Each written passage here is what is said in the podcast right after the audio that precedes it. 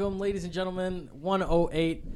Uh, we are here. I am here with Jamina. Thank you guys so much for coming out. You were just listening to some of their their tunes.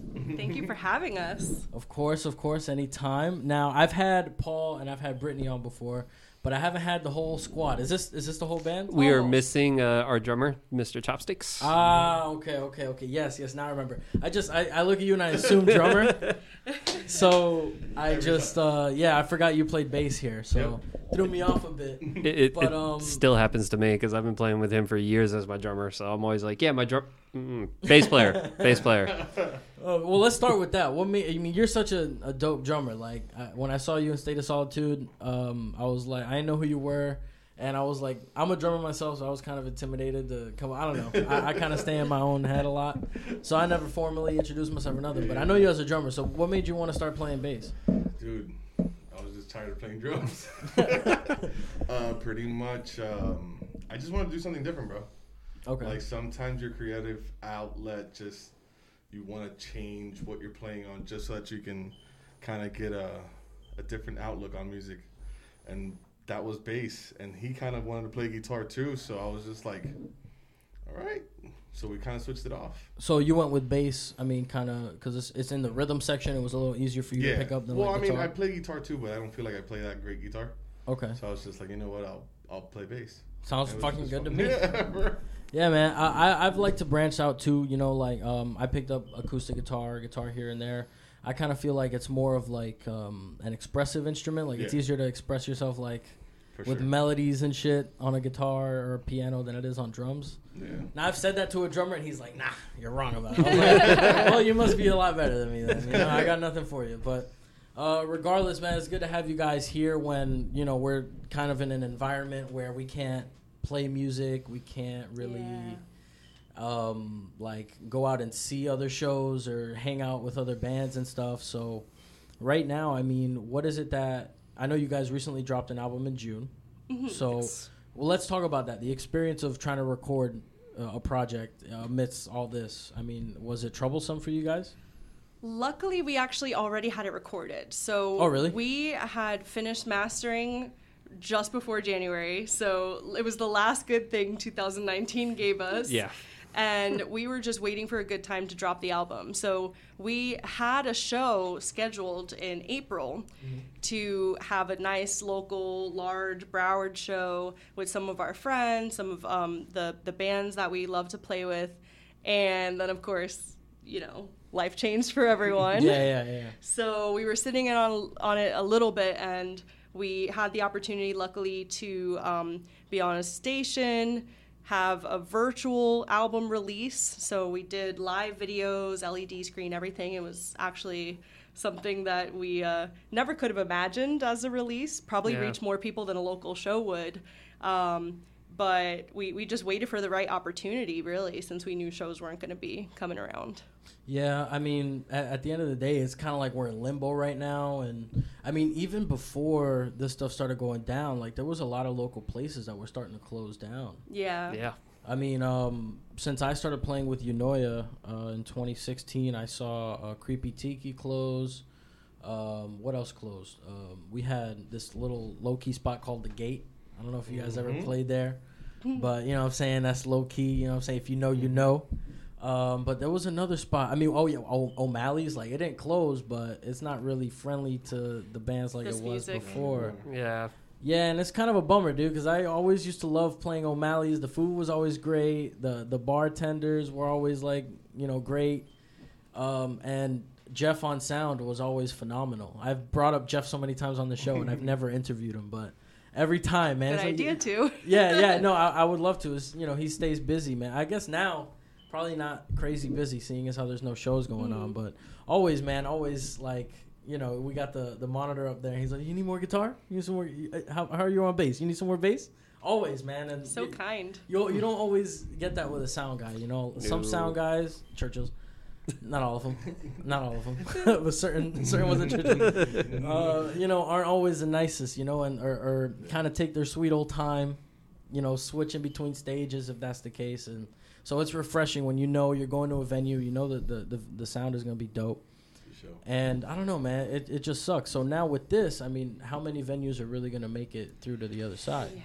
Dude, it's a it's a scary, scary thought seeing what's going on with certain places. Uh, we we've known some people up in uh, the Tampa area that were already were struggling, and then this happening kind of put them in a tighter spot. Luckily, one of them actually kind of got smart and uh, he turned. He just started his first episode where now he's doing live streaming. Uh, Verona? yeah. Yes. Oh man, I love that place. Yeah, so Yeah. now he's doing a live streaming perform uh, concerts with uh, two bands at a time. I think he's saying. And Yes. that's- Did you guys go up for that, or was that Silent Morrow? That was Sayonara. Sayonara. Silent Morrow. Okay. Okay. Uh, are you guys planning on doing that? If- anytime soon? Hopefully. If the opportunity comes around, we'll, we'll take it. Evan, Yeah, you it's don't watch this, but it's you should. difficult. I mean, being able to like travel somewhere for live streaming, it definitely feels safe. Um, traveling, doing shows right now, it's a lot more difficult because first off, we're we're not really generating revenue. You're you know you're not able to have large shows, so we can't sell our CD, we can't sell shirts, so. Anything we do, as far as it goes for branching out and going somewhere else, um, Right. is is a little costly. So we have to think about that. What's the return on that? Um, but things like live streams, things that are not just reaching that local area, since you know we're, we're it's not like you're limited to a crowd when you're doing things online. Uh, we're all for that. Right. Yeah. Um, uh, shouts out to the Verona. Shouts out to Evan um, for putting that together. Uh, I've only played there once, but the time I played there, I mean, Evan runs the sound himself, and he knows what he's doing. He, he was more than courteous with us, and uh, uh, you know, it'd be a shame to see that place go when they were a big hub Yeah. up there for us. Like as far as being able to schedule something out of town. Mm-hmm. You know what I mean? It's always nice having a spot out of town that you know is reliable, that that is always welcoming to, you know, people from down here, Broward, Miami, West Palm, whatever, because, you know, it, people are a little protective of their scene. They have a spot like that, you know. Yeah. I, I don't. Most musicians I meet are pretty dope. You know what I mean? I, I usually don't meet too many shitheads, but every once in a while, you know what I mean. Uh, you get someone who's I don't know, like selfish with with their slots or whatever, or Mm. shitty promoter or something like that. So having a place like that is always going to be a benefit to, to everybody. There's also um, Howls in Fort Myers. I don't know if you guys ever played that. Oh no, It's like a tattoo shop, and they have a stage in the back and shit. That's so cool. Um, That's awesome. It was really dope. Um, there was actually another place, Old Soul Brewing, uh, in Fort Myers, that I think they closed as well. But I played Oh, there no. um, twice, I think, uh, for Lester, Lester Rojas, um, dope guy. Uh, his wife does photography and stuff, and they booked some shows at, up at Old Soul in Fort Myers, and they were kind of doing their thing, doing like a monthly show, having um, out of town bands. And um, I don't know, it's, it's just not too many people putting on shows. We had Lou from Born Beneath doing his part with the mm-hmm. Buried mm-hmm. Alives, and I think that was great. But those were at Churchill's, and there's nothing wrong with Churchill's, but you know they're they're under new management and shit, and maybe after the COVID thing they decided to go in a different direction. I've I've heard so many different things about Churchill's over the years, you know. Hmm. Um, but regardless, I mean, do you think? Do you guys think we'll be playing shows anytime soon? Like, what's the timeline looking for everyone? I don't know. I mean, as soon as we're able to get Miami and Broward's numbers under control, where it's not just a, a good idea, but it's something that's like feasible, then I think that's something. I mean, we're we're coming into summer and then the holidays and even when shows were on i mean the holidays kind of slowed down for everybody um, so i'm hoping 2021 has some good things in store um, but i mean anybody can tell you know it's anybody's guess Isn't that crazy though that it's it's only about to be September and we're already looking at next year? yeah Like, yeah, we all gave up on. yeah, like it hasn't. like, it's done. 21, Yeah, 2021 because I mean, when if we're, you think about going. it, you would do what, like your fall stuff, your summer stuff, maybe, and then what happens? You have November, December that hit. You don't really do much there. Maybe October. I remember one year October was pretty busy for us, Yeah. but if you're trying to think about planning shows. These venues need to open first, so Yeah. it's a matter like if if they haven't even opened their doors, then what's the timeline on when they start actually booking people and setting a calendar and, and all that takes time there's so much hard work that goes into making sure you have the right sound guy making sure that you have a good showrunner you get enough talent on the bill um, i mean if it can happen sooner awesome but as far as it goes for predictions then who knows Well, do you guys think it'll affect shows like f- uh, as we know them, like festivals outside. Like, have you guys ever been to something big like that, like a governor's ball or a, uh, what is that, um, Lollapalooza or anything like that? Um, I did uh, Bonnaroo? Ozzfest actually years Ozzfest, ago. like something like that. Well, granted, Ozzfest's not around no more, but like or Warp Tour, shit like Yeah. that. Where I mean, everyone's packed in like sardines in GA. Mhm. You know what I mean? You got mosh pits going on, circle pits. Yep. I mean, are we gonna be allowed to do that kind of shit? I Oh, mean, I don't I don't think know, so, I man. but think so. Maybe maybe not anytime It'll take soon. some time before. Yeah. well, I think I think it's I think it was in Europe. They actually had their first like outdoor festival, and they had people on uh, platforms, Mm-hmm. limited to like four chairs a platform, and they were sectioned off. And I actually was kind of like, I kind of like that idea. I it's have a, like everyone I have have a seat, VIP. Yeah. Oh, yeah. I think I saw that, much. right? Yeah, yeah. and it's like I would love if festivals were like that. I Because could honestly, sit I'm down over at a GA. festival. Are you serious? Like, when's the last Dude. time you guys went to like a big show like that and actually went into into the general admission? Like, it's a pain in the ass, bro. You got to yeah. stand in between their their instrument changes. If you're seeing someone who's a national act, when I went to see, uh, did anyone go to that uh, Metallica show at the Hard Rock? No. No. And with all this Shame. happening, I wish I did. Well, you know, I, it, it, it is. You know, it is what it is. well, yeah. Oh, hater. Why not? Why not? Hater. There's always Listen, someone who doesn't like Metallica. I was gonna say whether room, you huh? like it or not, there's certain people that are legends and they're getting older. So if we could see them in our lifetime, it's you know They are something you could say. Yeah, there's nothing. Yeah, I really, I can't. I can't argue with that. um, but yeah, I, I was there. That was like the last show where I was really like in some GA scenario, and I like I almost had a heat stroke. In between, and in between Avenged Sevenfold and and Metallica's set, it was like an hour and a half.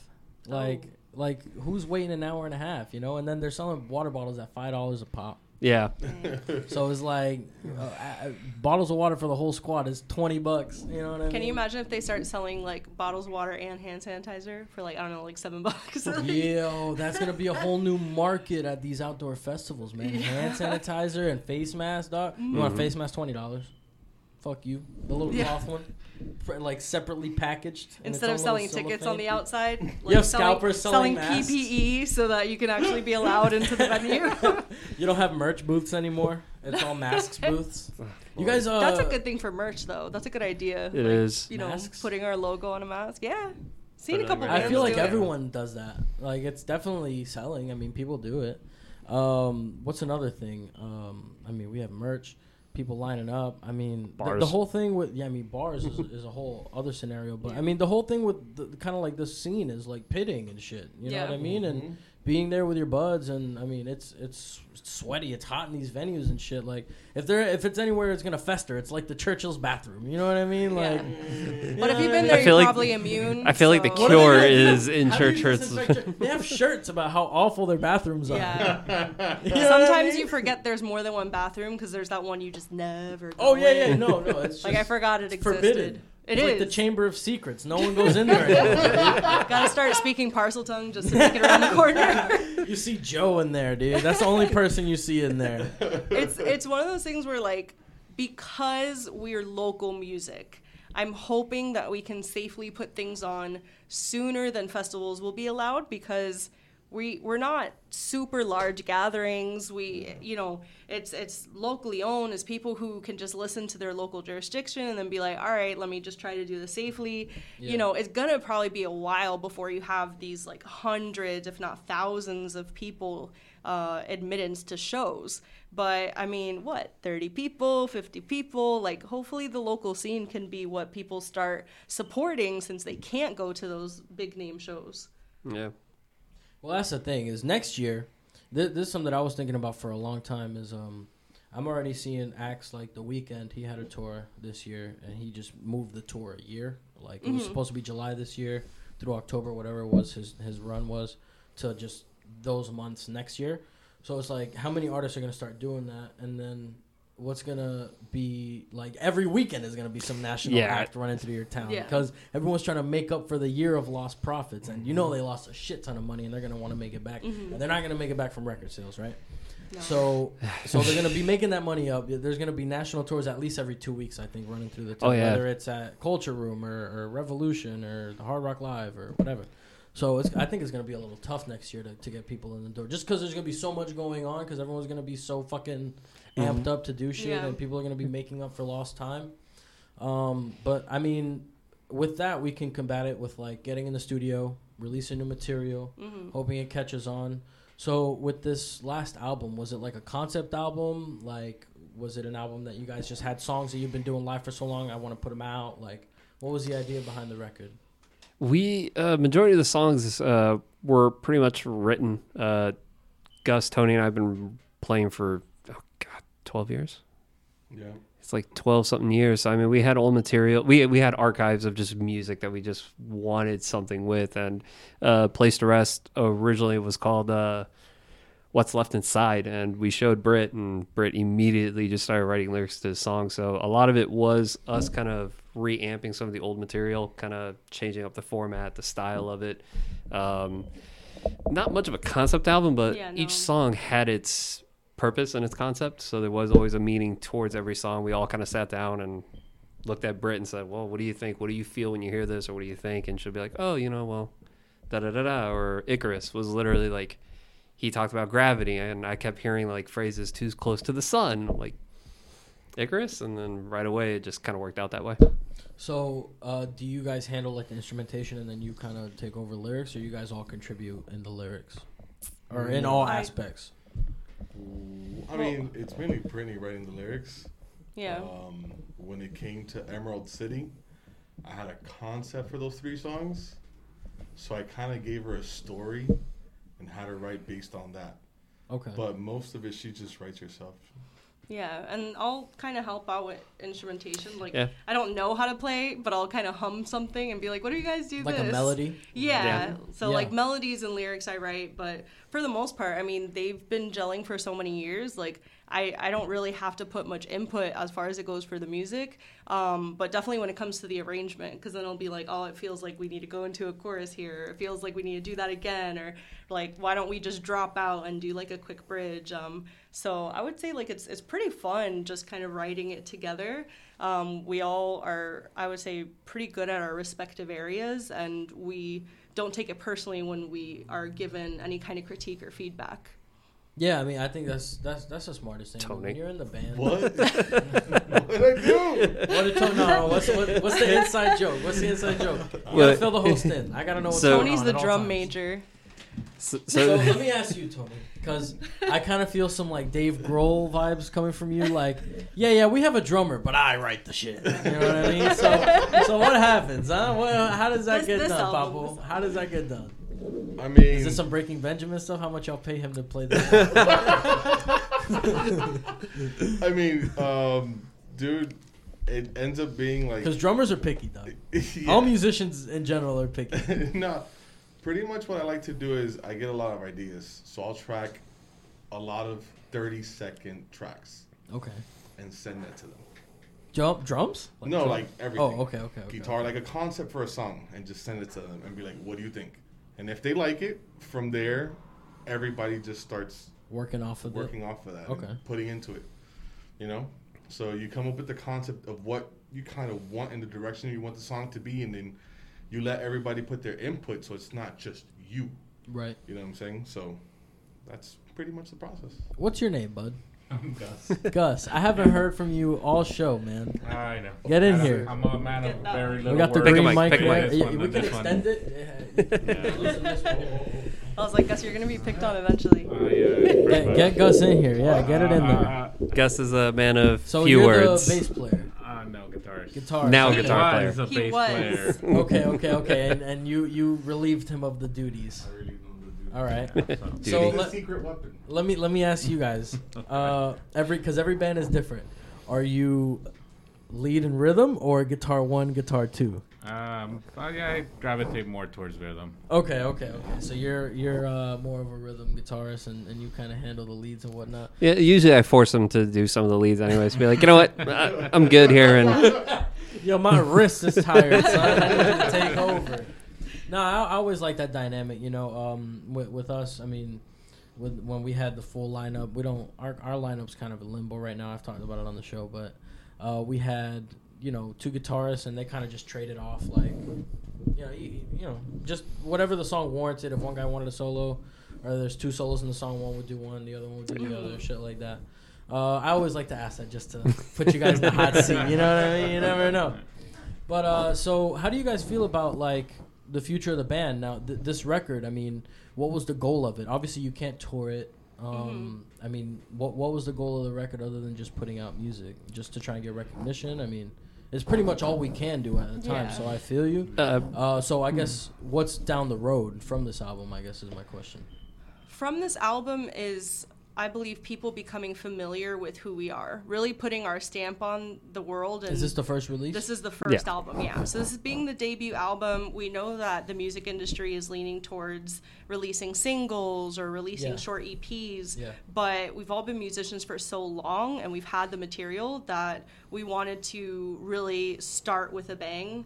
And because there's so many songs, hopefully as we start doing shows, people will be able to sing the lyrics back and groove or tell their friends because they actually like the product. And then moving forward, it's almost like all those 12 to 10 years and so on that we've been building up. Now we get to close that chapter and start writing as Jamina. Uh, we have our drummer now, so a lot of things that we've been playing and doing the past couple years, we've been seeing a progression in our, how we write. Um, but for the most part, we've just been practicing these same songs for shows. So now we get to say, okay, we have this album out. Let's start doing what we want Fresh. now. Let's start Yeah. fresh. Uh, we're a little more proggy now. We're, we're experimenting with things. So um, I think it's really cool to just kind of put a timestamp and be like, this was that era. Right, right, right, right. Okay, that's dope. So basically, it's let's let's get this material out so that we can turn a fresh page, start writing some dope new stuff. You know what I mean? Because it does as as much as you love the songs you write. When when you get together twice, once once or twice a week and practice the same material for years on end, playing the songs years on end, it does it does get stale. You know what I mean? As Yeah. as dope as a song could be, you know, you play it a, a thousand times. It, it gets stale. you know what I mean? Yeah. So uh, I totally understand that and wanted to turn the page. But let me ask you this: um, as someone who played in a progressive metal band, you know what I mean? Um, it's such a niche genre. Like I've we, we I played with Unoi from 2016 through through currently, and I've you know we've played out of town. We've released multiple EPs, stuff like that. We had an album ready to go, but two members dropped out. So it's like we dropped the album, and then what can we do with it? And then the COVID thing hit, so now it's like now what really we we can't do Yeah. shit with it. You know what I mean? So um, I mean, it's such a niche genre. Like, why why go more towards that end? Like, can you guys name a prog metal band that came out in the last ten years that's gotten like big? Like the biggest prog metal band I can think of is Tool, and they've been around forever. Yeah. Well, luckily we aren't prog, so our new material is. But I'm saying leaning, towards, that side. But so far, that's only been a couple songs. Okay. So we are we consider ourselves alternative metal because we do have so many different types of influences. And when we get in the studio, it's really like, what are we feeling then? What have we been listening to then? And what fits? Right. Um, but I think Tony's mostly the the Tony and Gus are actually the little like prog masters. So I'll So let them talk on that. The prog gets hidden. It's hidden. it's hidden. Mm-hmm. the rule of thumb is even this album has prog already, but it's hiding it. You How want- so? You want people to be able to bop no matter what. So you fit in the time signature so that no matter what happens, it still bops. So a lot of the stuff like in Emerald City, there's a lot of me playing three in the bass, but the band's playing four technically. So you never lose that bop, you never lose that feel, yet you're hiding that fun stuff behind it Okay. you know. So for us, it's a little proggy. The crowd never notices. Okay. Well, damn, I never heard of that shit. It's like the prog is silent. Bro. the prog is silent. We we do uh, key changes as well. Some of them are subtle, some of them are not. So it's just uh, we it's just uh, kind of our way of just having fun with it. Um, I love prog, but it, too. me as a guitar player, I, I just I don't have that kind of talent to be like I'm gonna play on the twelve. like, I'm, I'm just not that kind of guitar player. So, uh, Right. But when these guys show up, it kind of influences me to be like, okay, cool. I can think out of the box, or I am that consistent. Like, no, no, you stay what you're doing. Stay on the four. We'll we'll have fun. So at least I know I'm okay. I'm the one who's keeping track of everybody. I'm the constant. They're having fun with it. Don't listen to them because you're gonna get lost. right, right, right, right, right. Yeah, yeah. It's always um. Well, as a drummer, I always I always listen to the to the basses. But yeah, when you when you try and focus on the the little you know the melodies Yeah. and shit. That that that's what fucks me up too when I should be focusing on you know my rhythm section. But I always feel intimidated in that way too. When I first joined the band, they were like, oh, you know, we lean towards prog metal. This and. I was like. Yeah, I'm not that good. You know what I mean? Like, but when you start to play with people who are like understanding and patient, and oh, when you actually got to put in the practice too, like I got better. I didn't just stay stagnant. Um, it is encouraging. You know what I mean? Like the people that I play with are a lot more musically inclined than I am. Like they've just been doing it for longer, and so at first I was kind of resistant to the constructive criticism because just of who I was. I'd never been in a band that was serious and stuff, and so it was a little weird adapting to that. I kind of took shit personally when it wasn't that. It was just them trying to be constructive. So once I learned that and started to actually take their advice into consideration and, and Im- implementing, and I, I started noticing myself getting better. So it's always dope to surround yourself with people who know more than you or, or are more talented than you or, or whatever.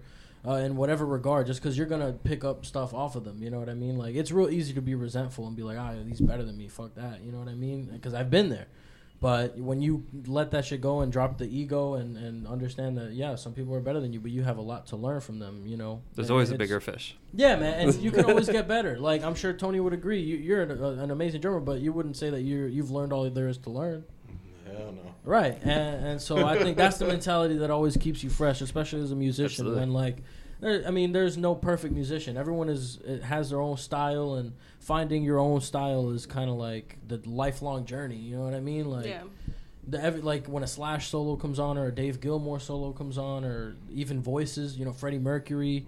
Or they're they're just iconic voices. So when you find that, it's like that's like the the sweet spot. It's just hard to find, man. Like how do you know when you found it? Like, how much of what you write is your influence subconsciously? You know what I mean? Mm. How do you guys feel about that? Uh, as a guitar player, that's like the ultimate goal is that To write a riff that doesn't sound like someone else's riff. yeah, or even be like, oh, that's that's like, that's a Paul have riff. written a riff? Yeah, yeah, yeah, for sure, for sure. When God. like, yeah, that's Paul Valera right there. Yeah, like that. That's the ultimate, I think, end game for any guitar player. Actually, any musician. Any I, I would say yeah. it's it's the journey of the perfect tone. So how many times have you written a riff and someone's like, oh man, that sounds just like uh, insert song here. You know what I mean? You guys want to answer that? Gus, Gus, Actually, let's, this- let's have you on- wait, wait, wait, let's have you on that Uh, one. come on. The king of calling that out. yeah, yeah, I'm terrible. What are some of the songs you've caught?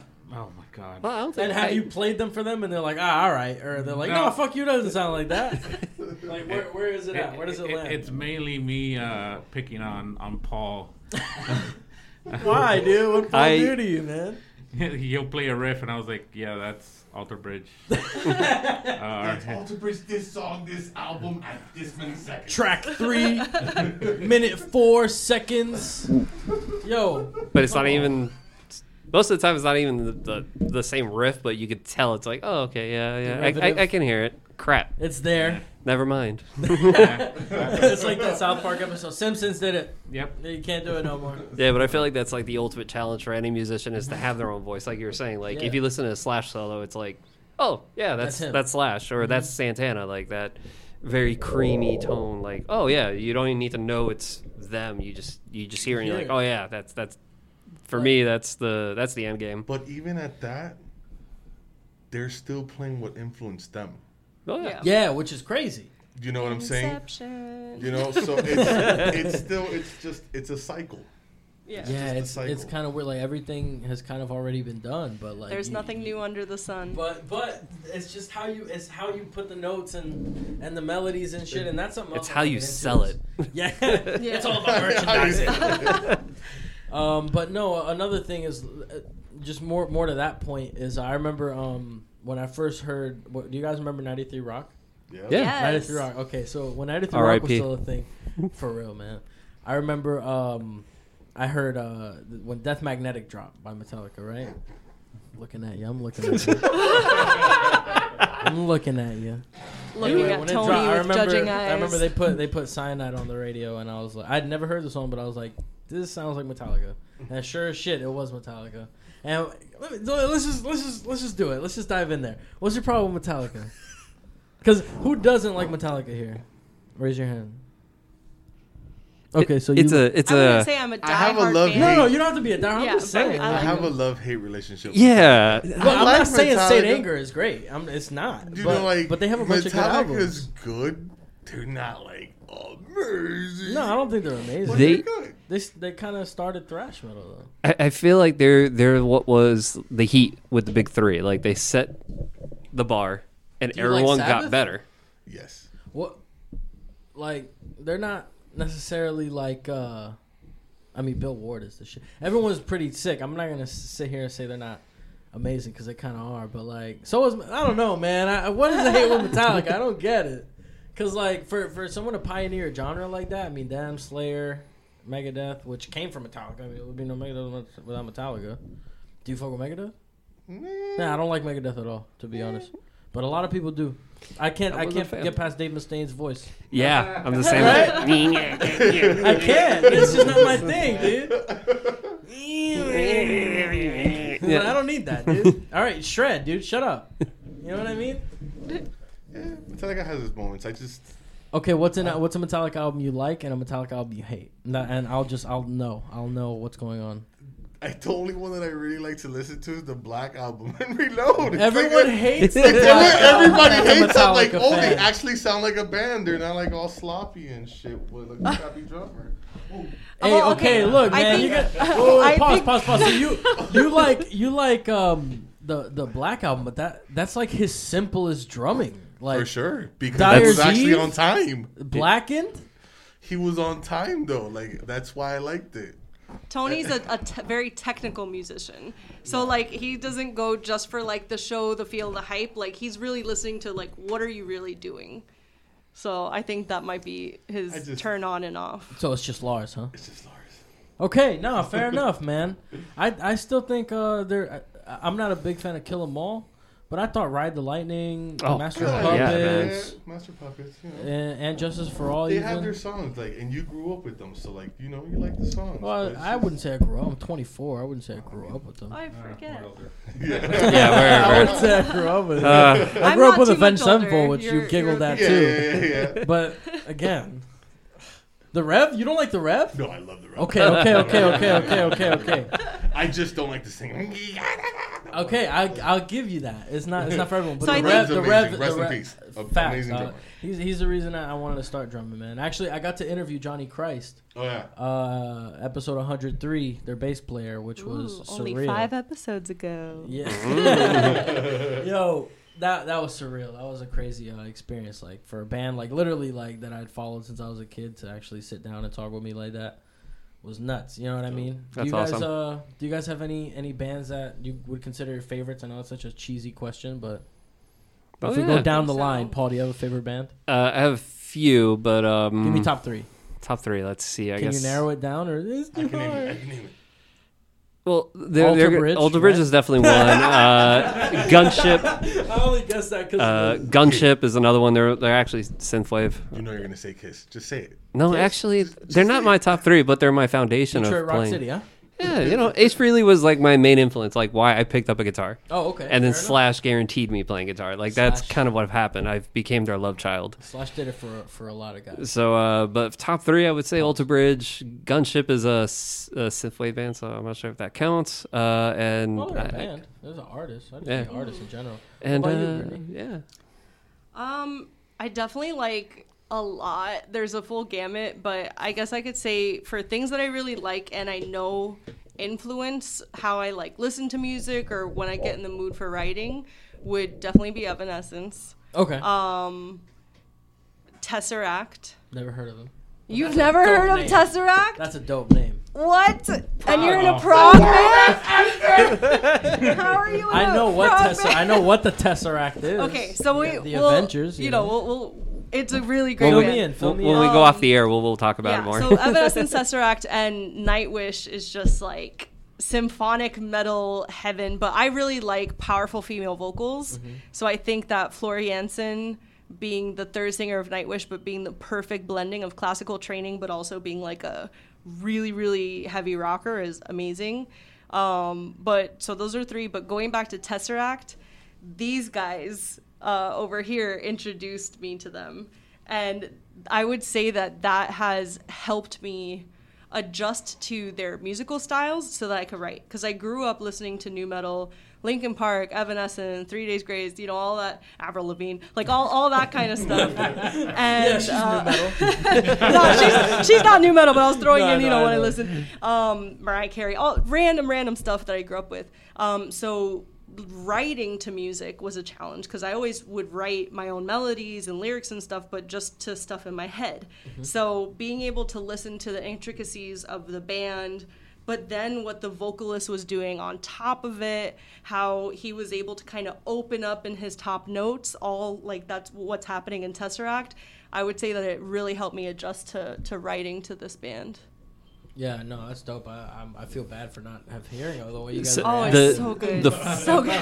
Like, when, when when did they come out? Like what era? Years ago. Oh my god. They've What been is in years ago though? Really? 10? 2008 or 2000. Okay, Yeah, see, we're that's talking about pretty 10 years. new. I mean, in terms of music, you know what I mean? They, I would have to describe Tesseract as the perfect blend that their verses are very proggy, Mhm. in quotes, but their choruses is actually, they go to four four. Well, not really, but it feels like it. It feels like It feels like Yeah, it though. So it, opens up. it, it's easier to, as Tony says, bop to. Like Okay, when the fair. chorus They're hits, you hooky. can groove with the chorus, and then the verse comes in. You're like, okay, I'll stop moving now for the moment. Okay, okay, There's the fair chorus enough. again. I'll, I'll and stop then- clapping my hands so I don't throw you off. yeah, yeah, yeah. So that's that's how I would describe uh, Tesseract. What about you guys? All right. Well, uh, it's gonna be a little. You mean give me the top three? Well, the top uh, three. one of my favorite bands. I only got two, up- so growing up, uh, I want to say Thrice. Okay, That one was a big one for me. haven't heard of it. Um, that was like 2002. Okay, thrice. what what what what genre? Uh, that's like uh, yeah, post Yeah. hardcore. Uh, that was uh, that, and then I got into Mudvayne. The Oh, I Ber- know Mudvayne. Berberding. Which is why he's a great bass player. I love that fucking meme where it's uh it's that intro to to dig and it's just some guy going ah. that shit kills me every time, dude. Every time. So we got thrice Mudvayne. You got a third one? You know, I, I guess now, like you know, she was saying Tesseract, but then I also like Periphery, even though some people will Okay. frown upon that. Nah, periphery's cool. Periphery's cool. I'm looking at the camera because I'm sure if they're watching, they're probably laughing at me. What what's what's the hate with periphery? Fill me in. And who are we looking at? Uh, What's the insider here? I gotta know. Call them out. Call them out. Call them out. you want to call him out? Call them out. Call them out. He's gonna hate me, but I'll still call him out. It's Eddie from Downside. we love you. we, we love you. Damn, bro. What's wrong with periphery? Eddie, come on the show. defend, He's calling. Your, your, your stance on periphery. He's Uh, fucking right now. Oh, He's no. watching he probably he's texts watching. me. He's like, I hate you guys. Um, what else? Oh, well, uh, Mr. Uh, Snob Extraordinaire. Let's see what you got, Bopple. My favorite artists are random. Okay, okay. Uh, I think number one would be the Beatles. The Beatles, okay. Uh, Shouts out to Macronium. If you, if you heard episode four, you know that they hate the Beatles. Oh, man. I like the, I love the Beatles. I actually was like, you guys don't like the Beatles, or like, fuck the Beatles. Like, Oh, oh, man. whoa, whoa, whoa, whoa. So Beatles has to be the top. Uh, number two for me growing up was Juan Luis Guerra. What? Mm. Yo, let me tell you something. Mm. My grandfather, Julie Ruiz, Mm-hmm. won a Grammy for um, being the engineer for Juan Luis Guerra's That's- album in 2000. I have a picture in my living room of. That's awesome. I have pictures of me in the That is studio. awesome. I'm Dominican. I'm 100 That's- percent Dominican. So JLG So- has been Yo, he's amazing, man. And yeah. my grandfather, um, that was basically like his life's work, dude. Yeah. Being a recording engineer in DR, um, and that was his, the biggest artist he ever worked with was Juan Luis, bro. I mean, I, I think that the way he innovated Latin music and he mixed it with African sounds to come up with what he did was just genius. Even as a kid, I really loved his songs. You Yeah. know what I'm saying? For sure. has the amor and shit. You Oh know my God, dude. Like, yo, like he snapped, bro. Like, even as a kid, you know, I, I, I You there- felt it. Yeah, man. I, I, I was, you know, I, I only lived in DR for about a year or so, and I would go back every summer. But I was, you know, I was Americanized pretty much. I, I liked sure. American music and whatnot, but I would always like Luis Miguel, Juan Luis Guerra, Gilberto Santa Rosa. Like there For was, sure. there was certain artists, man. So that that's really dope. I'll, show I'll show you the pictures after, man. That's like, That's awesome. Uh, The Grammy sitting in my grandmother's house in DR, um, It's fire. uh, there's pictures of me in the studio with Juan Luis and shit. like, as, as, That's as a dope. little That's dope, dude. Little So tiny cool. Um, but yeah, man. So that's that's awesome that, that he's one of your favorite artists. But um, so I went off on a tangent. Who's the third one? DOG, and then let's see. I don't know, bro. It's kind of hard. I listen to a lot of uh, Tesseract. You know, Leprous? if you would have asked me this question years ago, I would have said Slipknot. Mm-hmm. Interesting. I would have seriously. How said many Slipknot. years ago? Talking about like all hope is gone. When did I ago? figure out that Joey Jordison sucked? Oh! Hey! Sing. Okay, pause, pause, pause. Because Joey Jordison was my favorite drummer at one time No. before I found who the Rev was. But, No, but I've always loved. I've always loved. he's Joey. fast as shit, Yeah, but he's. That's then- it, though. But like, as you get. and he keeps time, Mister. no, well, Mister so no one keeps time. Mister no, I a hate Lars. a metronome Cape Time. But no, I mean, as as like you start to progress and you see all these other drummers, dude, just like even Mike Portnoy, which is maybe one of my least favorite drummers. These are dudes that are like amazing and they keep time and like their their every hit is meant to be somewhere. It's it's perfect. You know what I'm saying?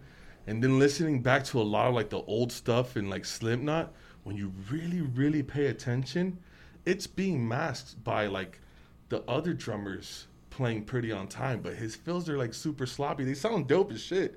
Like, don't get me wrong, the way that he was playing a lot of drum and bass influence kind of things on drums was amazing. But just when you sit back and you figure out and you're like, dude, you weren't that good.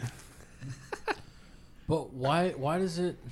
Like, why does it have to go there? If you enjoyed the music for so many years, why do you have to like go back and like pick it apart? If you just fucked with it, you fucked with it, right? I don't know. It's just And like, how do you how do you hate Mike Portnoy and hate Joey Jordison? Because they're on so on uh, such opposite sides of the spectrum. I wouldn't You're talking say about one being so precise and one being so sloppy. Like, how do you hate them both, guy? I What do you wouldn't I hate them both. You and Romulo are the same. you and Romulo are the same. He came in here and said the same shit. Oh, I hate Mike Portnoy. He does the same fills every time. I We- we love, love Roms. Roms. Roms is Rob, awesome. I love you, baby. I, I love Rob- Roms. He, he's great. Him and, and I had him and, and Eras One's drummer Joe on, on Yeah, at the same time. Yeah. And he, yo, like I swear, what I was about to say, what is it with really good drummers and hating Mike Portnoy? Like, Dude, is you gotta that, be. all is that part on, of the hold on. He's requisite? that- is that he's Do I have great? to start hating Mike Portnoy to on, like on. unlock my potential? Is that what's going on? I That's your next it level. was so I don't weird. know, dude. I thought I don't know something about him having a mirror and just watching himself play just kind of like threw me off. he does. Yeah, That's weird.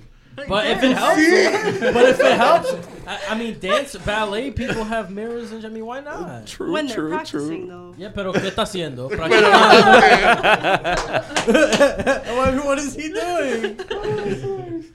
Yeah, but it's not. It's not Is like the mirror? The mirror's what No. did it? I don't know. It was The just, man in it's the not mirror? Hate. It's just it was a little overrated. There's like a lot Okay. of drummers out there. They're like they're like so like washed out by like all these dudes, and it's But, like, like- man, Washed out by who? Why? Who's better than him? What, Alex Bent or something? nah, bro, Uh, who's the best drummer in the world to you? Don't say Neil Peart. dude, in the world, Yeah. I don't know. That's really tough. I'll tell you my favorite drummers though. Okay, who's your favorite drummer? All right. I gotta let him. I One of gotta, the- I gotta question Yeah. this man right now. All right. So one of the top ones is. Chris Coleman. That's okay. Chris Coleman from what band? no band, independent He's just drummer. a band. Okay, he's just a independent drummer. I know Chris Cole, the skateboarder. drummer. no, Chris Coleman. Chops for Okay, days. okay, okay. All right. Um, let's see. Aaron's uh, Aaron Spears. He plays with um, uh, Usher. Oh, okay, okay, okay, okay, okay. Yeah, Phenomenal people who play with rappers or R and B dudes are just like chops, like you said. They're just good pocket, Which really is good pocket. Yeah. Eric Moore. Okay. Uh, when he did Tram with Abasi and all these dudes, that was dope. So you you kind of like just pocket dudes. Nah, if you listen to these guys, they're not pocket at all. I mean, they're dope. They can not play in the pocket if they don't feel like it. But usually, that's what. For I don't That's know. I they feel like that's what people that's what like they the get most. paid to do. Right, right, right, right, Mm. right. they right, get right. paid to play the pocket, but when you watch them on their own and what they do, it these guys are monsters. So, what what um I mean you know, not to look in anyone's pockets. I mean, if someone offers you a gig, I mean, you know, don't turn it down. But if they're so dope, why don't they get famous with their own shit? Uh, I think a lot of them really end up just playing for artists because that's what they go to school for. A lot of these dudes are like Berklee dudes and stuff like that. Yeah, for sure. You know what I'm saying? It's just like uh, what's this dude from Animals as Leaders? Matt Garstka. Yeah, Matt Garstka. Did Did you Amazing. go to, to music school? I did not. So, what do you feel like it's a it's a huge advantage or a huge uh, benefit sometimes. or detriment? Like, It depends. I think like for like a working drummer, it it it makes sense path. to be a studio musician. Yeah, think? for sure. Like you know, like these guys technically go to your schools, you know, scout you out and grab you from there. So I mean, You know? literally to to make it like a career, like a nine to five, it would probably benefit you. But if you're someone who's into it for like the artistic integrity it, of it, on how you maybe go about it. You know, not putting yourself a bunch of debt. You know. I mean, Yeah, it, I mean, it'll it's- look good on your resume Yeah. if you're like, oh, you went to Berklee. I'm, you know. Uh, yeah, if you're looking uh, for a nine to five gig music Yeah, related, it- it how looks hard is good. it to find something like that? You know what I mean? Who knows? I don't know. tough when you're. it could be tough. Competitions. There, Mhm. there's I mean, musicians people always that's always been like the laughed at thing is any kind of art degree is like, oh, you know what I mean? Like people who have business degrees or whatever or go to, you know, university to become a doctor or a lawyer, they're always kind of like frown upon the people who get like a music degree or an art degree or something. A something. lot of these guys make money off of clinics.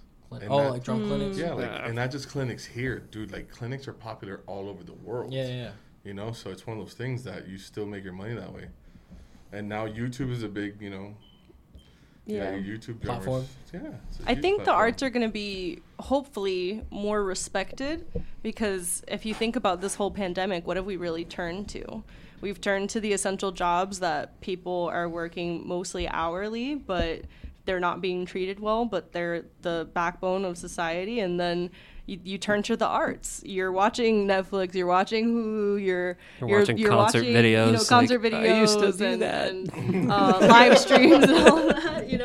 So I mean, hopefully it could be respected. But something we're seeing though is is just you know one thing is people liking it, another thing is people funding it.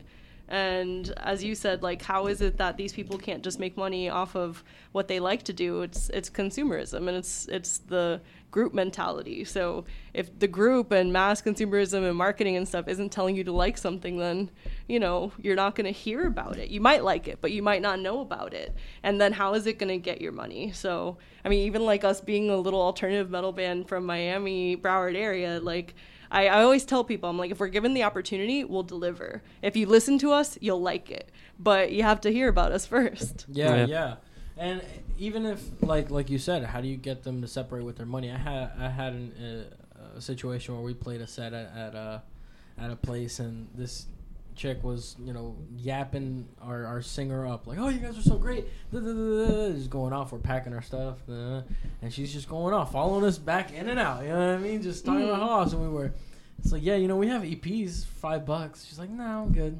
No. Like, Yeah. You just went off for like 25 minutes. You don't want to come an EP Yeah. for five bucks? How awesome are we then? You fucking, you know what I mean? But you'll buy coffee for that. Yeah, Yeah. right, right, right. Though, is she gonna go to Starbucks the next morning? You know what I'm Yeah. saying? Which is definitely more than five dollars. Actually, Probably yeah. if you get a venti, if you're loaded. you know what I'm saying? No, but yeah, l- like you said, it, it's all about um, trying to figure out how to get people to actually know about you so they can listen to you, and then once they listen to you, it's all about okay, do you like me enough to buy a shirt or come to a show or whatever.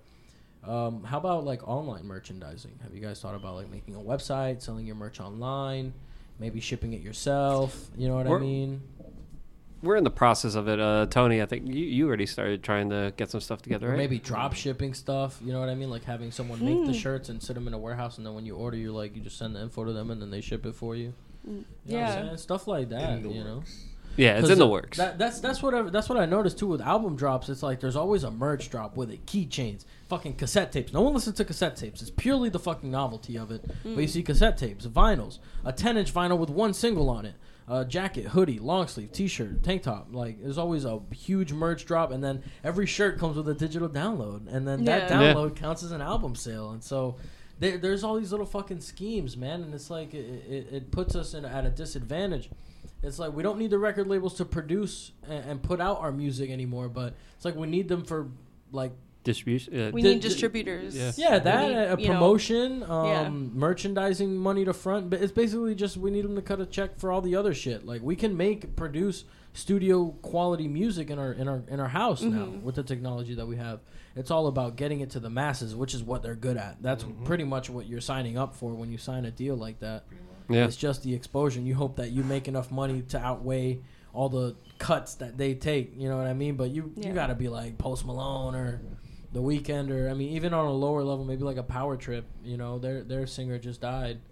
Uh, rest in peace, Oh. their singer. Um, I forgot his name, but Power Trip was an up and coming band. Um, like a, a metal band that uh, a lot of a lot of the bigger guys fucked with and took on tour with them and shit and they were gonna be like they, they were on their way is the best way I'll put it and Yeah. tragically their their their singer passed away um uh, yesterday or the day before Oh no, uh he was like 36 34 Oh, something God. like that that's that's Kinda crazy. Scary. have you guys ever heard of Power Trip I haven't. oh oh the world Gus nodded his head, so Gus, You have? Gus, Yeah. you. yeah so their their their singer passed dog I mean I, I was not the biggest fan my cousin was a pretty Yeah, big fan I of saw them. this morning. Yeah Yeah, I saw the headline this morning. It's shitty, man. Uh, there's already not enough metal bands to go around, you know, and then we get this. Um, just tragic, man. Tragic for for a band that was actually making moves in this climate where it's so hard to make a wave. Mhm. Um, a- and, you, we actually touched on that for a second. The difference, um, and I always kind of talk about this, but I always like to get other people's opinions on the difference between dropping an album and dropping a single. Uh, like nowadays, it's more people are more inclined to drop a single versus an album yeah. you guys dropped an album, so clearly you see the value in that. But um, with like I said, with what you guys are gonna do now, is it gonna continue to be albums that you put out, or do you feel like singles with music videos or lyric videos are the way to go? Because I feel, and I, I I'm I'm kind of on the fence with it. I feel like if you have, and I like if you have 12 great songs, you drop them all 12 at once. A bunch of them might get passed over versus Mhm. if you drop them one at a time or something. So where do you guys stand on that? for it, it's kind of the way of the of the consumerism that's coming the way the audience are they get bored very quickly so it is kind of like necessity to drop singles versus an album because as soon as you You drop that have whole album they Like- forget about you continuous content. I mean, I think we we're very much wanting to be traditional while still adapting. So we've even considered doing maybe like a short concept EP, but then also doing singles. So I mean, for instance, the the three songs in Emerald well, not in Emerald City, the three songs in Fiber Optic Stars that are Emerald City, that's a concept. So if we were to do something similar, you know, we would release those all together because it makes sense to. Right. Um, but for the most part, I think we'll be kind of doing the whole singles or single from an EP building up um, because you just have to make sure that as you're getting listeners, you're also then coming up on their release radar. You're also coming out with content. If you come out the song, you also have a video. You just have to be forefront and top of mind. If not, because of algorithms and everything, you just kind of get forgotten. So you have to stay on top of it. Totally, yeah. Uh, it, it's it's hard. We live in like a world right now where it's all instant gratification. You know what Yeah. I'm saying? Notifications on the phone and people who upload five times a week on YouTube or whatever. So it's like, as a musician, you put out a big project, people listen to it once or twice, and like you said, they're on to the next one. You know what I mean? There's an album release every Friday, so it's hard to keep people's attention. And um, yeah, it seems like that's the way it's gonna go. Like unless you have this crazy backing to drop these tracks and and tour them and stuff like that, it kind of makes more sense, you know, in a way to drop the singles. Um, is it kind of? Do you guys kind of feel shitty that like um albums don't get like the the fucking like respect almost or like the the bump that that they used to have or like the effect that they used to have? Like, I feel like a, a, a major album drop at like a big band was like a big deal, you know? I we grew up in the era of like the Michael Jacksons and Tuesday releases where those were huge, where you were going the what was it, Specs? What was it called? The- the Fye, like you're going to these CD places every Tuesday to find out what came out, and usually it takes artists four to five years before they come out with another album. Yeah. Nowadays, these, especially in the pop industry, it's Like literally like every six months they're coming out with something new. You're like, what?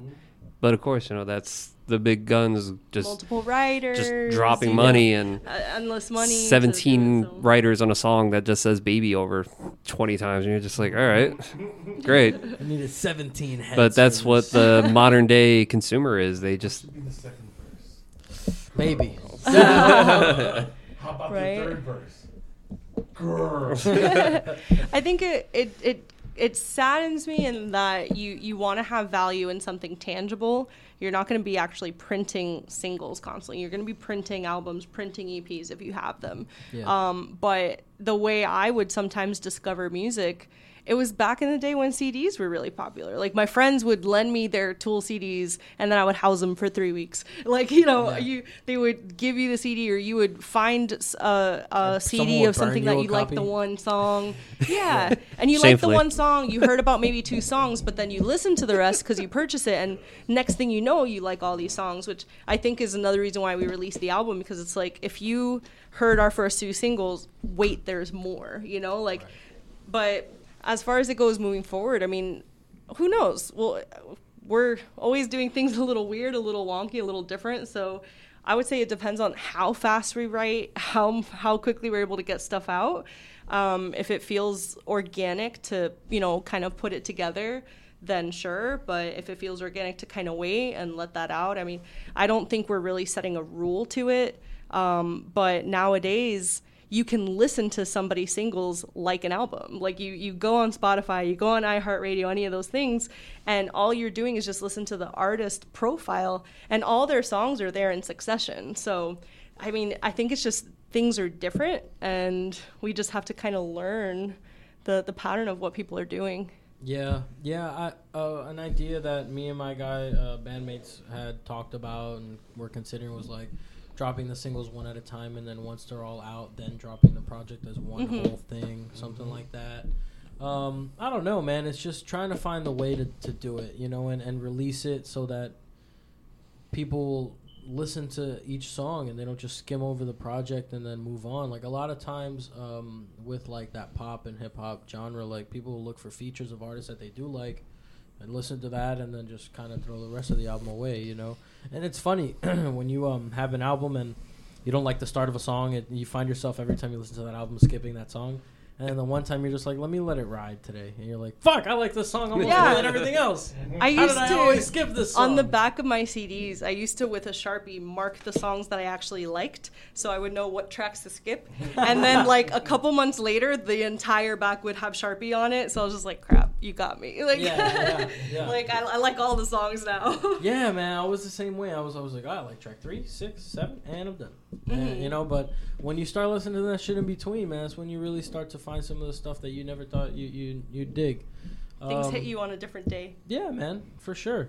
Um, I guess with that all being said, um, it, it's a weird climate to be a musician, but it's really dope to to see that there you guys are still around, the bands are still around, even though we're not around in person and playing shows.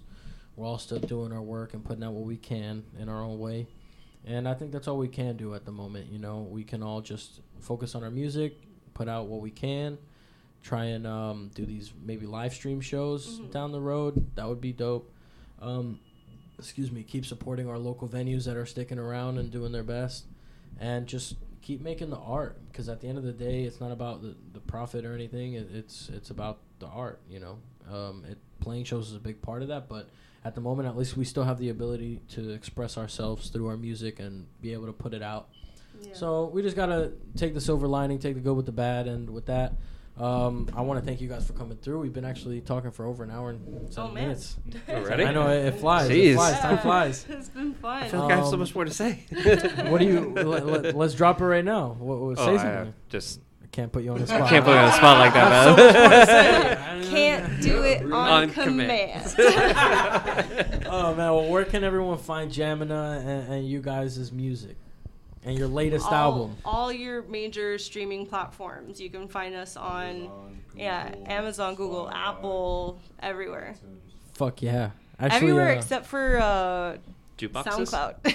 Oh, yeah. we're, Not you know, We're SoundCloud. on, we're on like the the Don't major hate on the streaming free platforms. platform, bro. Damn, Um, No, bro. you'd be surprised. Where else? We're also featured on a couple of radio stations, so you can find our music Yeah. on there. Backyard uh, So on radio. um on uh, 98.9 Rock 98.9, you can request uh, some of our songs. Oh, name dropping. Oh, yeah, name Place dropping to Rest, here. Holding On, Binary World, and uh, We Will Win. Um, you can request us on uh, WJRR, um, at the Orlando Rock Station. We have uh, Place to Rest and Holding On with them. So, you know, let them know you like our stuff. Please.